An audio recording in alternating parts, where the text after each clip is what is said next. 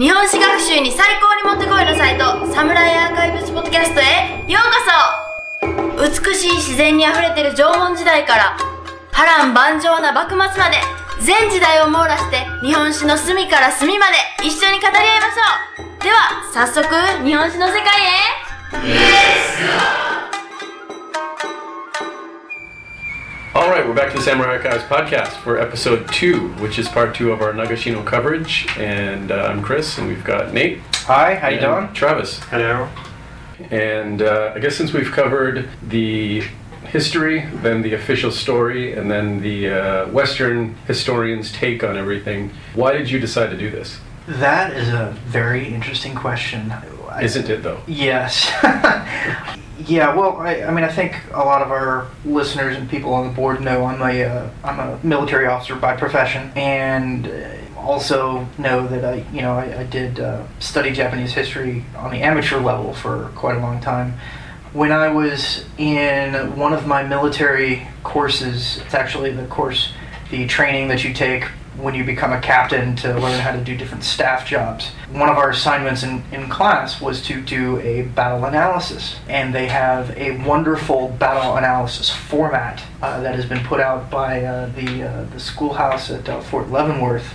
Uh, that I saw this and I was like, wow, this is this is awesome. It, it, it, it's a, a fantastic format for looking at every aspect of, of a battle and determining, you know, this side did this th- these things and this side did, did these things, and that's why side A beat side B or or whatever. And we were told, okay, do a five-page paper uh, to uh, analyze a battle. You can pick any battle you want. And of course, me being the big history, uh, Japanese history otaku that I am, uh, I chose Nagashino because nobody else had ever heard of it, and I've always liked Oda Nobunaga, and and my understanding of the battle at the time was, oh, this is you know the coolest battle ever because they had guns and did all these wonderful things. And it's pretty contained. It's not a, a, a wide, uh, far-reaching battle. It's a Right, it's a you know occurred on one day. The actual battle itself occurred on one day. It's, it's a very manageable battle to it to look at, and it has a lot of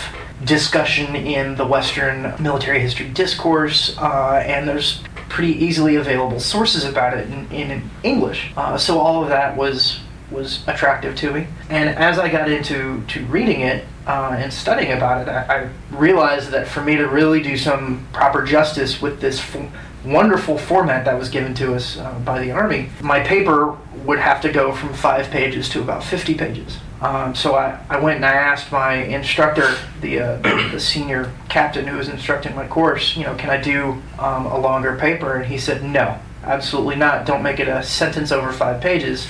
and I said, well, crap. well. I wish I had Um, professors like that in college. yeah, the well, this is the difference between the army and college. so, long story, sh- slightly shorter. Uh, I wasn't able to do that with Nagashino. Uh, what you know, to the extent that I wanted to, I had to pretty much put one line sentence for everything I was supposed to address, and So you've been carrying this on Unfortunately- your shoulder for the past five yes, six years. unfortunately, that paper is now enshrined on your website. Oh, that's right. Talking about how uh, Shingen was shot by a sniper. as motivation for me to to to do this uh, project uh, to get that thing taken down.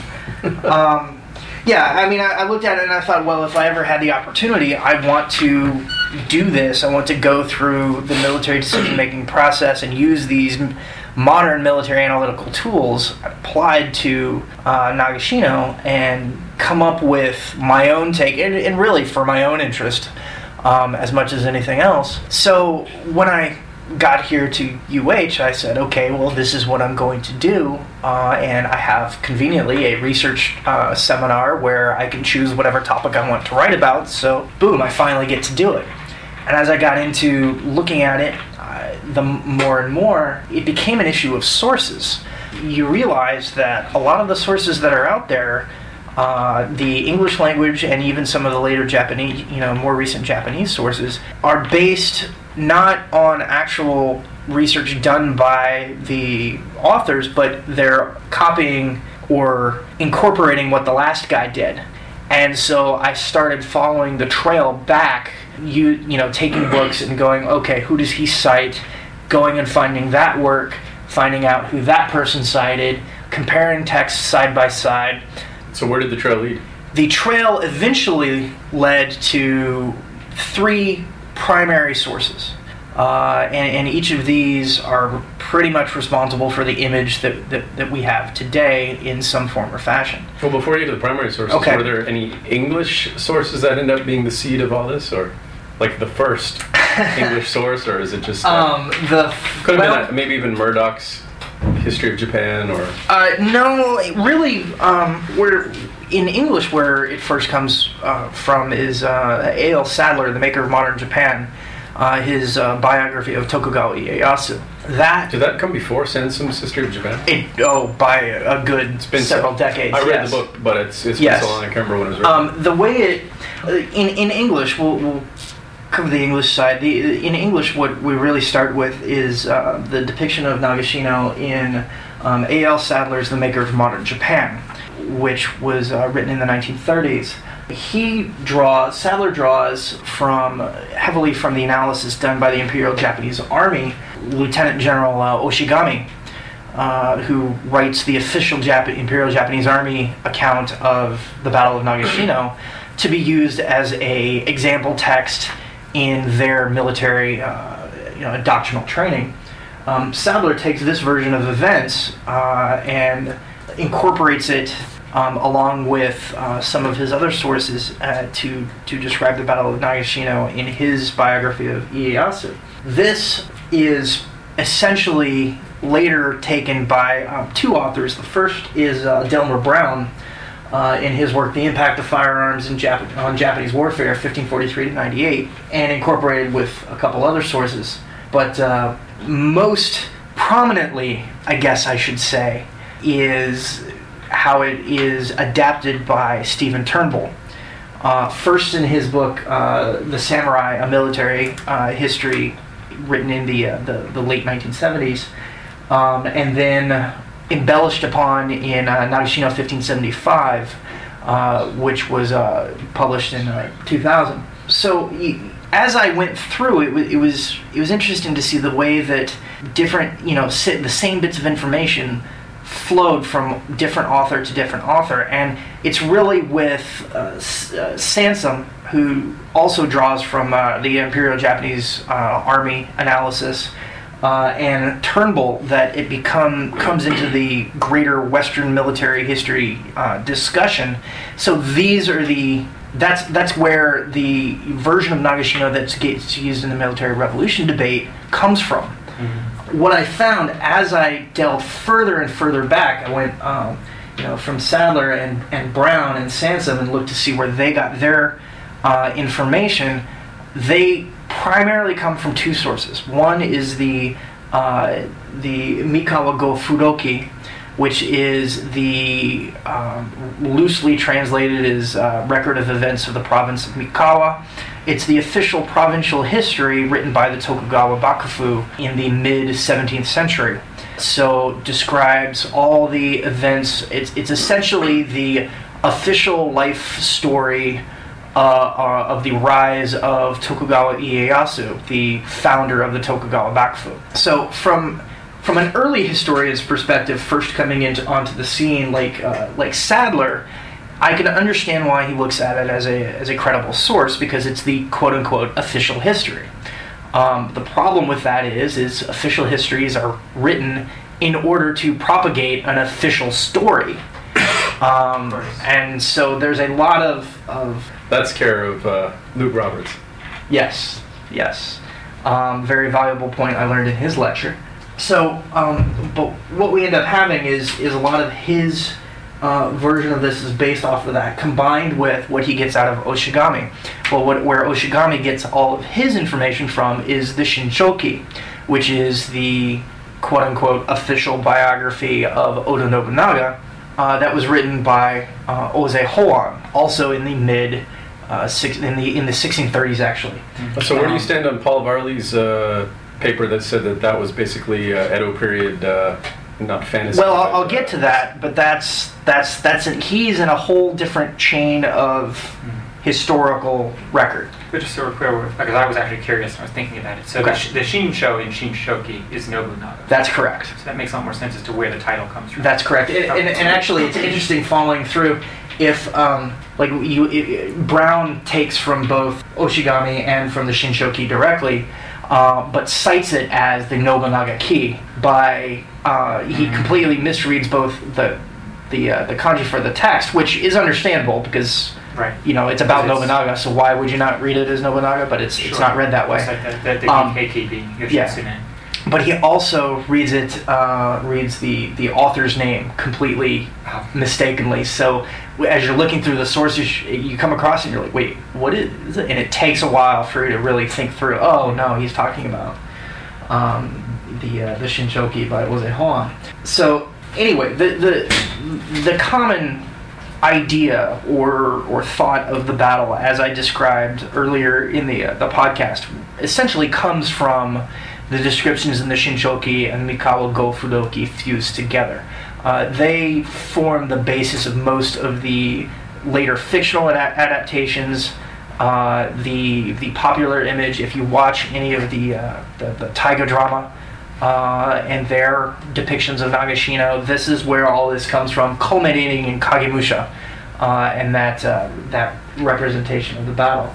Uh, unfortunately, even if they acknowledge that these fictional representations are, are bad descriptions of the battle, most of these authors still put forth uh, the ideas that that are that come from these, uh, hinging mostly on the fact that there were 3,000 guns. Uh, tho- that comes straight out of the Shinshoki. Um, the descriptions of uh, leading up to the battle all have come from uh, the uh, the Mikawa Go Fudoki, and then through Sadler is how we hear about uh, the uh, request for help sent uh, and the uh, the exploits of Torii Suneemon as he as he tries to escape and, and get help. The numbers of the battle: thirty-eight thousand troops versus fifteen thousand. And the rotating volley fire, which is really the biggest one, is based off of an interpretation of a line in the Shinshoki. So all of that has kind of snowballed into the, the common image that has held. Now, starting in probably the mid 1990s, um, by a gentleman named Fujimoto Masayuki, was kind of a counter uh, argument to this popular image. Uh, Fujimoto Masayuki is a uh, historian in Japan who is uh, he, he's he's not really an academic. He's more of a self-taught historian, but um, he has kind of a singular devotion to another text, which is the Shinsho Koki, uh, written by Ota Gyuichi, and his contention um, boils down to the fact that Ota Gyuichi was actually at Nagashino. Uh, he was actually a retainer of Oda Nobunaga. Uh, and so, as a eyewitness to all these events, not in, in, in Fujimoto uses it not just for Nagashino, but for all of his scholarly work on uh, on Nobunaga's military uh, exploits. Uh, he uses the Shinsho Koki as this is the the be all end all of everything to do with Nobunaga, um, and is hard fact. So I understand his argument with respect to comparisons to the Mikawa Go Fudoki and the Shinshoki, both of which were written later, both of which were written by people who weren't at Nagashino, and were written with a, a different slant. The problem I see with it is that even though Ota Gyuichi was at the battle and a participant in these events, he also wrote his uh, work several decades after the event. Memory fails. You remember certain version of events based on your particular political slash emotional viewpoint. And so, of course, he's going to write things uh, in order to uh, further the positive image of his uh, dead lord Oda Nobunaga. So you can't escape in these primary source documents. You can't escape bias. You can't es- you cannot get to a hard set of boiled down facts. However, Fujimoto Masayuki thinks that you can by ignoring all the rest and just going with the the Shinsho Koki. and, and where this they significantly differ is, at least in respect to Nagashino, is in uh, in numbers. Uh, first of all, the Shinsho Koki says that there were only 1,000. It only mentions 1,000 guns, not the 3,000 that the other texts suggests. Uh, it does the the wording in it does if you want to interpret it as rotational volley fire, you could. If you don't want to interpret it that way, you you could not. So um, a lot of uh, different uh, historians have looked at it and said, "Well, see, it's it doesn't say that there was specifically rotational volley fire of 3,000 gunners in waves of three, like this common image we have."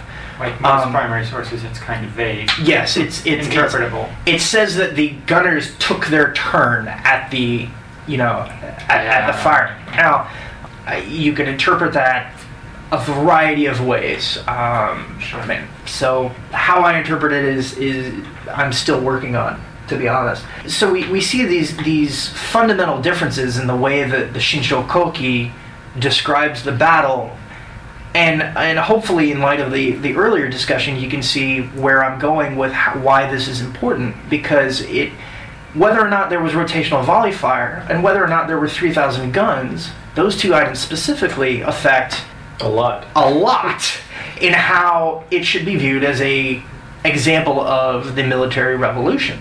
Um, if that, if you believe, if you um, follow the technological determinist argument of Parker, if there were, if there was no rotational volley fire, and if there were only a thousand guns and not three thousand, do his conclusions about Nagashino really hold true? Um, I would argue that they don't, but then again, I would argue that they don't otherwise. So, but it, it has significant bearing on on the understanding of the battle because those are the things that define the image of Nagashino. Hi, my name is Daniel O'Grady, and I'm the creator of the Japanese Castle Explorer website. And if you find yourself on the internet with some moments to spare, I recommend you come and have a look. There's information, pictures, and maps of over 130 of Japan's castles. To find us, just enter Japanese Castle Explorer into your favorite search engine. We're also on Facebook and Twitter, so come and say hi. See ya.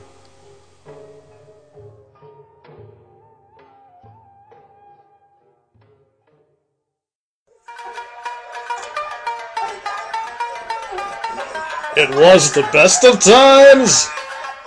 It was the best of times. Brick McBurley is Maeda Keiji Sengoku Stud. Coming soon to DVD and Blu-ray.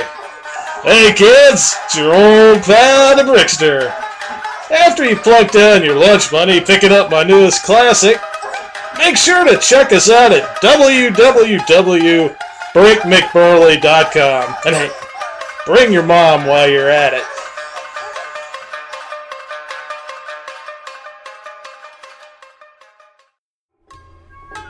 Hey everybody, this is Toshiro Mifune, and you're listening to the Samurai Archives podcast. Now, I, I hope I'm not leading you off on a completely different direction than wherever you were thinking of going, but I had a question that actually kind of fits into that um, in terms of Parker's um, assertion that the introduction of guns is quite such an important part. Um, and we, all, we usually think of we think of archivists as we maybe think of Nagashino, but I'm a little bit, despite having read Delmer Brown's essay, I'm a little bit unclear on what, did guns play a really major part before and after Nagashino, or only at Nagashino? Because if they played a major part from 1575 through 1615, then you can say that it was a really big deal. But I'm not sure if they did.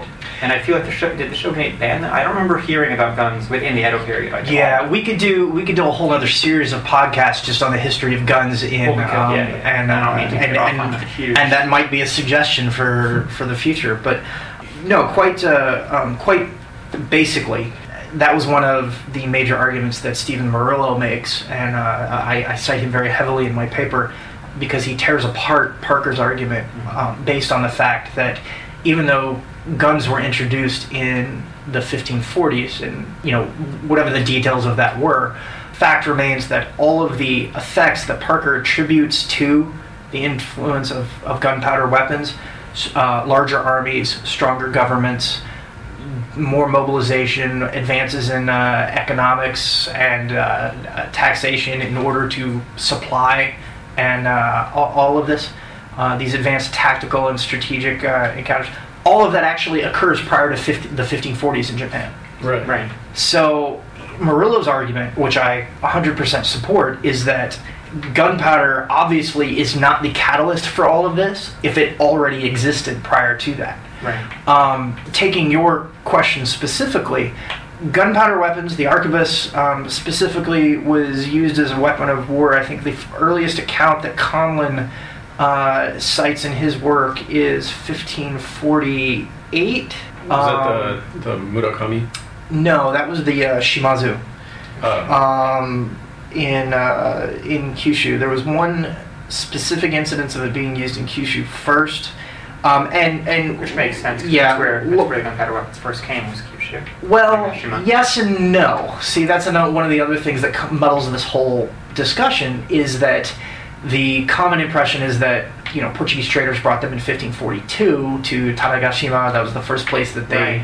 were seen. You have the whole story of the uh, Tanegashima lord's uh, sword maker being forced to sell his daughter to the Portuguese in order to get the uh, uh, secret to making the barrels, and then they start producing weapons, and the rest is is uh, the stuff of military historical legend.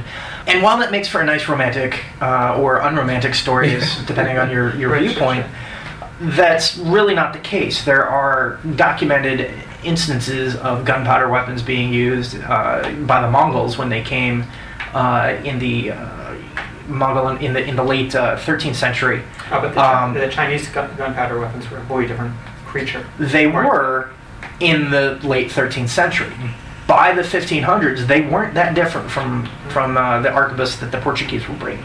Uh, there were some differences, and to be quite honest, the arquebus was a superior weapon to the to the sim- similar weapons used by the Chinese at that time. But they existed, and they were present in Japan. Um, there's reports, uh, or there's a uh, documentation of the uh, Hojo uh, having a gun in uh, I believe it's a, and I don't go into this in my paper, so I don't have the dates completely fresh in my head. yeah, I vaguely But it, it's this. like Where- the 1510s. Right. Um, Do the you remember where that came from, by any chance? 'Cause I know uh, I've it that somewhere. came through. I want to say that it came through uh, the imperial court.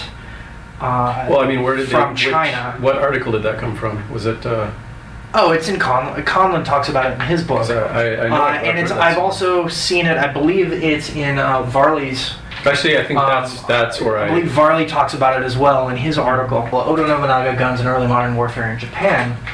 Um, he states, and, and I quote, uh, We find that the earliest reasonable, reliable references to guns in Japan came from the late 15th century. A Buddhist priest recorded in his diary in 1466, on the eve of the Onin War, that a Ryukyuan official visiting the Ashikaga shogun in Kyoto fired a teppo, which was the Japanese word for gun at the time, I remember reading this now. um, in the air, perhaps as a part of a ritual or as an act of celebration, that greatly startled the inhabitants of the capital. In 1468, the year after the Onin War began, the Eastern Army in that conflict used a, quote, fire spear uh, that was probably a type of handgun. Skipping a bit further in, in his article, he says the chronicle of the Hojo family of the Kanto, the Hojo Godaiki, record of five generations of the Hojo family, tells us that a gun, teppo, from China, was presented to Ujitsuna, who was alive 1487 to 1541, the Hojo daimyo, by a monk in 1510.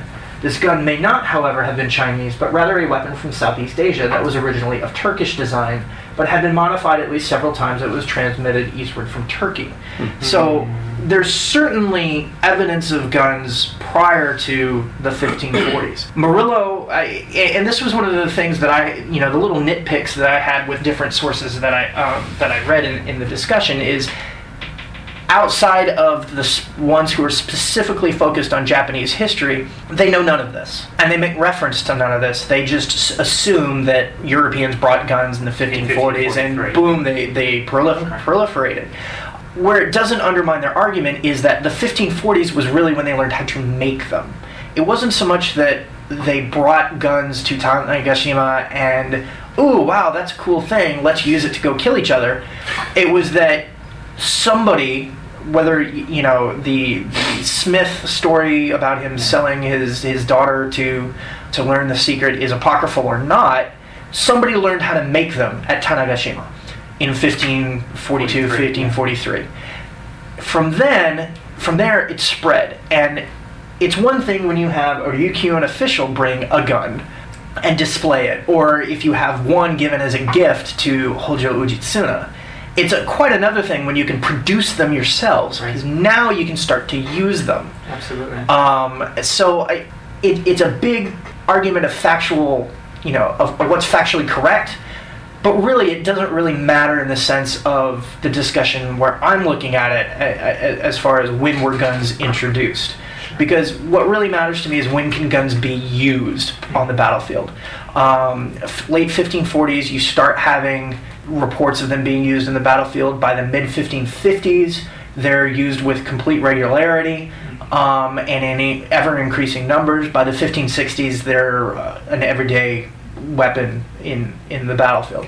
So they are used commonly enough in the Yes. 1970s, 80s, 90s that other aspects of this argument being faulty aside, the argument could be made that they, they really did have a significant impact at that time. Oh, they certainly had a very not- significant it's not just impact. Naga- yes. Nagashino. What, what, what you could even say, eh, I would be willing to go so far as to say that the argument could be made that their use at Nagashino was of such impact that it influenced the way they were used Mm. subsequently. You do see a lot of change in, you know, a, a significant increase in the amount of guns in each army, in the composition of armies, um, and in the, the tactics employed. Uh, you know, a lot of uh, hi- military historians will point to uh, Nagakute, uh, the uh, battle between uh, Tokugawa Ieyasu and Toyotomi Hideyoshi, uh, shortly after Nobunaga died, where it was essentially a, a defensive struggle between the two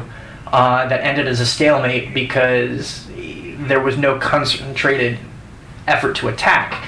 And the reason a lot of people posit as to why that was the case was that they both had been veterans of Nagashino and knew what would happen if they were the one to attack. Right. Um, I, I think that's kind of simplifying things and, and, and, and making extrapolations that I'm not really comfortable with. But the bottom line is warfare uh, evolved, and it became a, a a contest where you know if you had a significant number of guns and the troops to use them, then you had um, an advantage over somebody who did not.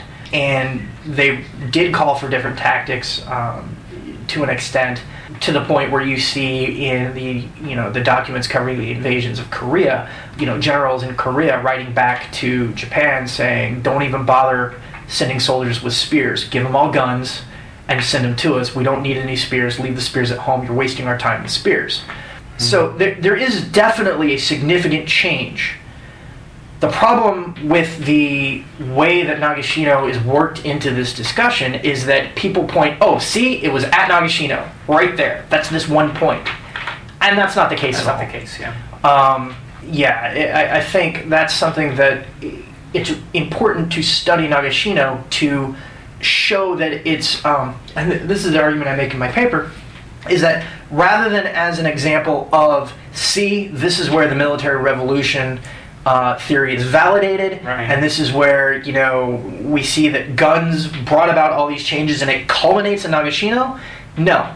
My argument, based off of what I've seen and, and also off of uh, what, I, what I've read, specifically um, Morillo and uh, Peter Lorge's uh, arguments, is that all this stuff existed prior to Nagashino and prior to the introduction of guns. What it really is, what Nagashino really is a culmination of, is all these elements being brought together into a modern military context. For the time, modern military Right. context. Um, so rather than Nagashino being the spark that starts things, it's really The culmination of the culmination of all these different uh, different aspects coming together in a spectacular fashion. Mm-hmm. Um, the defeat of, of the Takeda. Right. Okay, so that pretty much sums up uh, what you're trying to do, uh, some of what you found, some of the theories that you're you're looking at or Right. against. Uh, Right. So, any recommendations in uh, English for uh, our listeners for the most useful Nagashino info? Um, well, to get the the problem is most of the stuff that covers it specifically all comes from one of these faulty primary sources, and you know through this this this chain that I discussed. Um, the best thing that I the, the best article in English that I would suggest is probably Varley's article, uh, which was uh, Oda Nobunaga: Guns and Early Modern Warfare in Japan. I'll, I'll put the link up Yeah, on the, he- uh, the blog site. Uh, yeah, Varley's article is actually uh, really focuses heavily on the discussion of, of Oda Nobunaga in general uh, and Nagashino as one aspect of it, his place in the military revolution uh, debate. So if somebody's looking for the, the nuts and bolts, the specifics of you know what time of day did the actual charge happen and uh, you know how many uh, bullets were shot by the, the Oda forces at the Takeda. Uh, if you find something on that that you can verify is completely correct, I'd be very interested in it uh, as well. Uh, that's what I'm trying to eventually get to. I don't think you can do it simply with written sources, though. Uh, so I, I, I would suggest start with Varley and then go from there. Um, that's kind of just to, I guess, lead into. Uh, we'll probably do a podcast on this, you know, four four months from now or so once I've had a chance to to relook it. But what I want to do is come up with some sort of consensus of what the written documents say and use that as a base. And then combined with, I, I've taken you know multiple trips to Nagashino, so I'm, I'm familiar with the uh, the ground. Um, have have walked around the battlefield a, a few times. Uh, some of the analysis that's been done on archaeological uh, evidence, uh, it- which there's not much of because it is a developed area in Japan. The battlefield now is mostly rice paddies, so it's not like you're going to unearth a lot of stuff because it's it's gone. Um, but uh, you know, some analysis work on that has been done by Thomas Conlan, uh, and I would like to kind of play with that a little bit, continue, uh, you know, look at some of the theories that he's got based off of that. But really, eventually, what I want to get to is, is determine this base set of facts, and then take my my own military experience uh, in military analysis and kind of throw that on top, and see if I can come up with, you know, use use that as a as a check on some of the facts that we're, we're told. I mean, looking at the terrain, you know, 3,000 guys standing in line, that takes up a, a good amount of space. This is not some big open field that we're talking about. It is not a flat prairie. It is a along a ridge line uh, with a small stream that is now rice paddies separating it from the ridge line that the Takeda were on. And it, it's a very com- compact space. You know, Conlan discusses this as, as well, and I, and I believe he quotes uh, Owada Tetsuo, uh, one of the uh, more prominent Japanese scholars on, on the subject, uh, as saying that a lot of the analysis that's been done on Nagashino has been done by people who have never been to Nagashino, uh, which, you know, for any military officer, you know that you can't really do a, a good analysis, uh, you know, of, of a battlefield unless you go to it and see what The terrain. the terrain looks like, because terrain determines, you know, is the start point for for everything.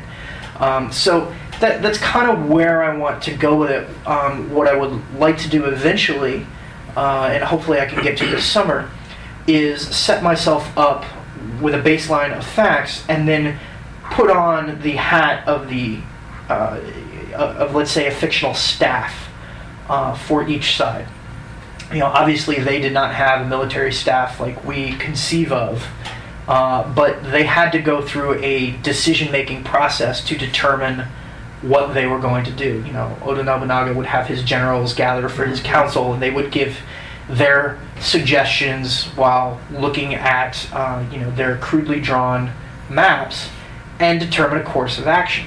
Um, I would like to to overlay the current U.S. Army military doctrinal decision-making process over that, um, not because I I think that that's what they would have followed, but because there's a lot of just common sense to it, and the points where they depart from where I, as a modern military thinker, would would go through the decision-making process, can serve as highlight points.